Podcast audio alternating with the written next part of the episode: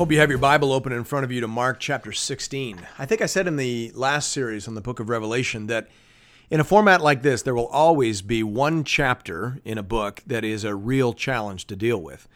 And when you're working your way through the Gospel of Mark, it's chapter 16.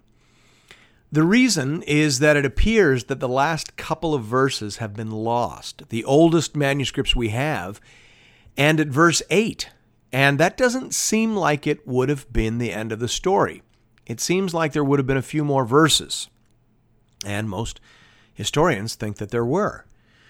Now, you have to remember that these Gospels and letters were originally written on scrolls, and they would have been pasted or glued to some sort of a wooden roll at the end. And some scholars have hypothesized, and I think it's quite possible, that when this scroll was old and about to be replaced, it was unrolled, and the last verse got ripped away and ruined. And so subsequent copies just wrote out what they had.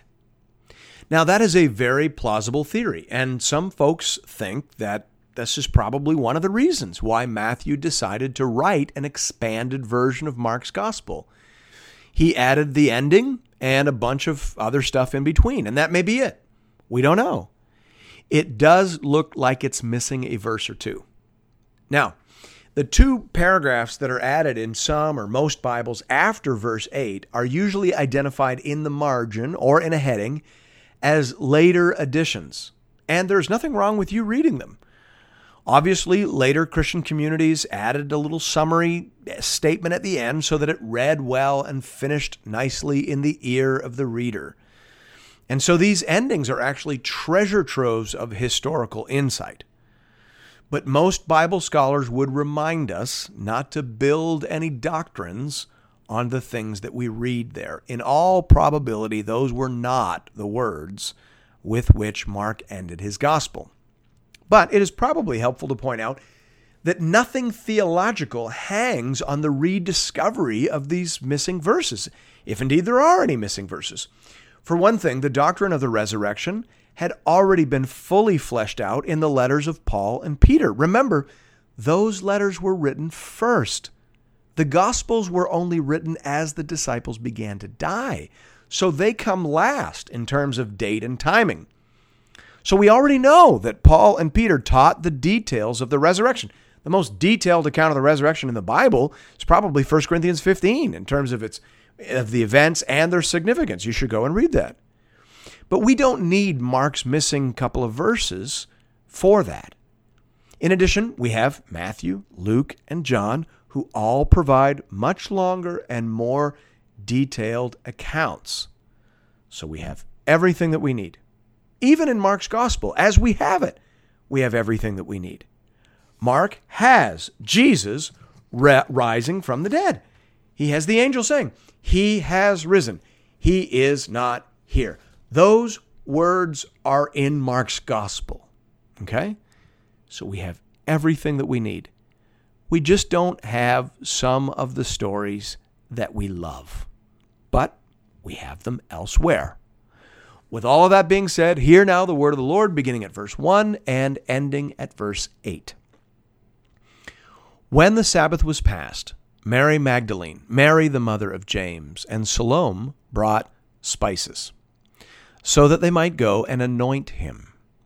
And very early on the first day of the week, when the sun had risen, they went to the tomb. And they were saying to one another, Who will roll away the stone for us from the entrance of the tomb? And looking up, they saw that the stone had been rolled back. It was very large. And entering the tomb, they saw a young man sitting on the right side, dressed in a white robe, and they were alarmed. And he said to them, Do not be alarmed.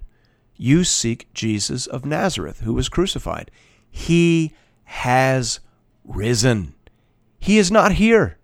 See the place where they laid him. But go, tell his disciples and Peter that he is going before you to Galilee. There you will see him, just as he told you. And they went out and fled from the tomb, for trembling and astonishment had seized them. And they said nothing to anyone, for they were afraid. Now, as I said, we'll never know whether Mark included some of our favorite post resurrection stories. We don't know. whether he mentioned the appearance of Jesus to Mary in the garden. Uh, in, in, the other Gospels, we learn that the, the ladies left and they were afraid and they weren't sure what to do or say, and they, they ran into Jesus and he encouraged them. Now, Mark doesn't tell us about that. We don't know whether he included the story of Jesus appearing to the disciples in the inner room and telling doubting Thomas to put his finger in Jesus' hand and side. We don't know. We don't know whether Mark mentioned that. We don't know whether he included the story of how Jesus so kindly and tenderly restored Peter, asking him three times, Do you love me? We don't know. I, I can't imagine that he didn't, because this gospel comes from Peter. But, as I said, thankfully all of those stories can be found elsewhere.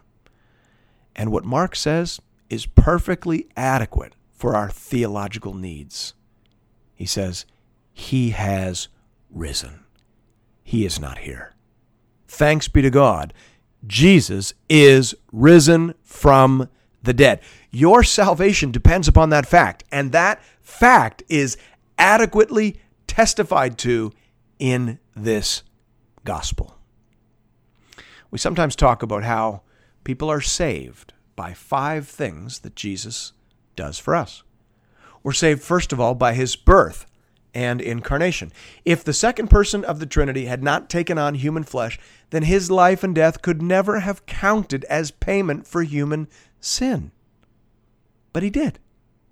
And we are saved, thanks be to God, by the birth of Jesus Christ. And we're also saved by the life of Jesus Christ. That's the second thing. We're saved by his obedience. He kept the whole law for his people. He obeyed God perfectly. And that's a very good thing because God designed the world to receive the blessings of heaven through obedience. Now, we could never do that. So, Jesus did it for us. Thanks be to God. And of course, we are saved by his death. When Jesus died on the cross, he made it possible for us to go home. We could never have gone home into the presence of our Holy Father covered in all our sin and shame. So Jesus bore it on the cross. And having paid the agreed upon price, the curtain was torn and the door was open that we might go home. Thanks be to God. We're saved by the death of Christ. And we're saved by the resurrection of Christ.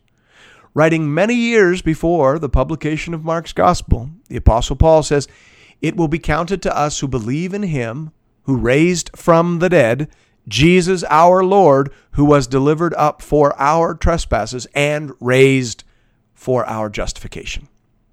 Romans 4 24 to 25. The resurrection of Jesus Christ is God's stamp of approval upon the life and death of Jesus on our behalf. It is God accepting the exchange of his life for ours, his death for ours. It's rather like when you pay for something with your debit card, right? You punch in the numbers, the code is entered, and then you wait, nervously sometimes. And then you see those most glorious of words payment accepted.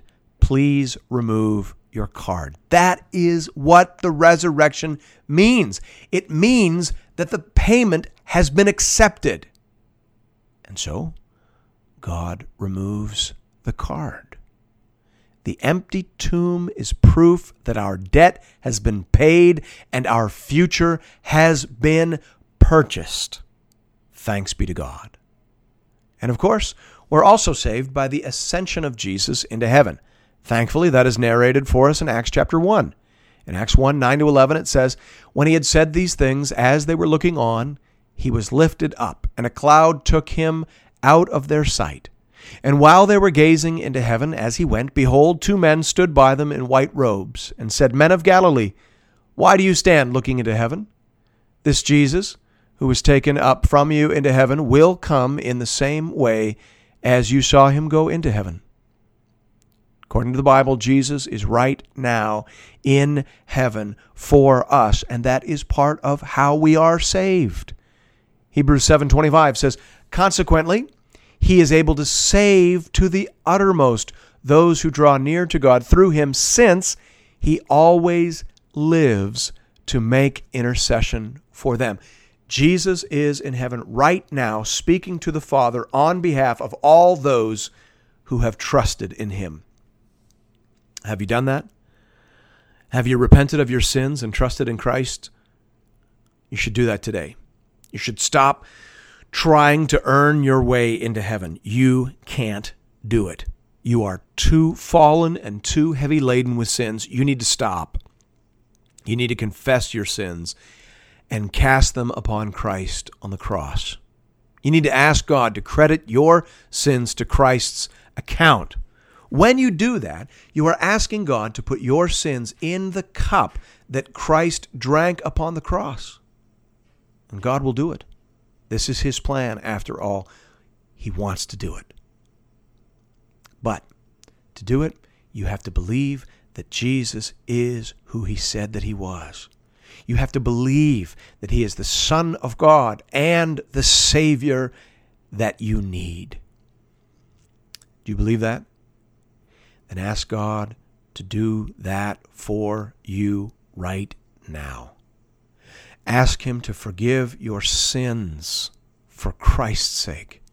Ask Him to wash away all your mistakes, all your misdeeds, all your missteps in the blood of Jesus on the cross. Ask Him to cleanse your heart and to make you new. Ask Him to pour out His Spirit and to begin changing you by one degree of glory to the next into the same image as His Son, Jesus Christ. Ask Him now to do those things in Jesus' name. Let me pray for you. Our Heavenly Father, I thank you for the chance to read the Word of God together. I thank you that when the Word of God washes over us and the Spirit of God works within us, eyes are opened, ears are dug, and hearts are softened to receive the implanted and saving Word. I pray that would happen today. I pray that as people pray like the Father in Mark 9, I believe, help my unbelief, I pray that you would answer that prayer.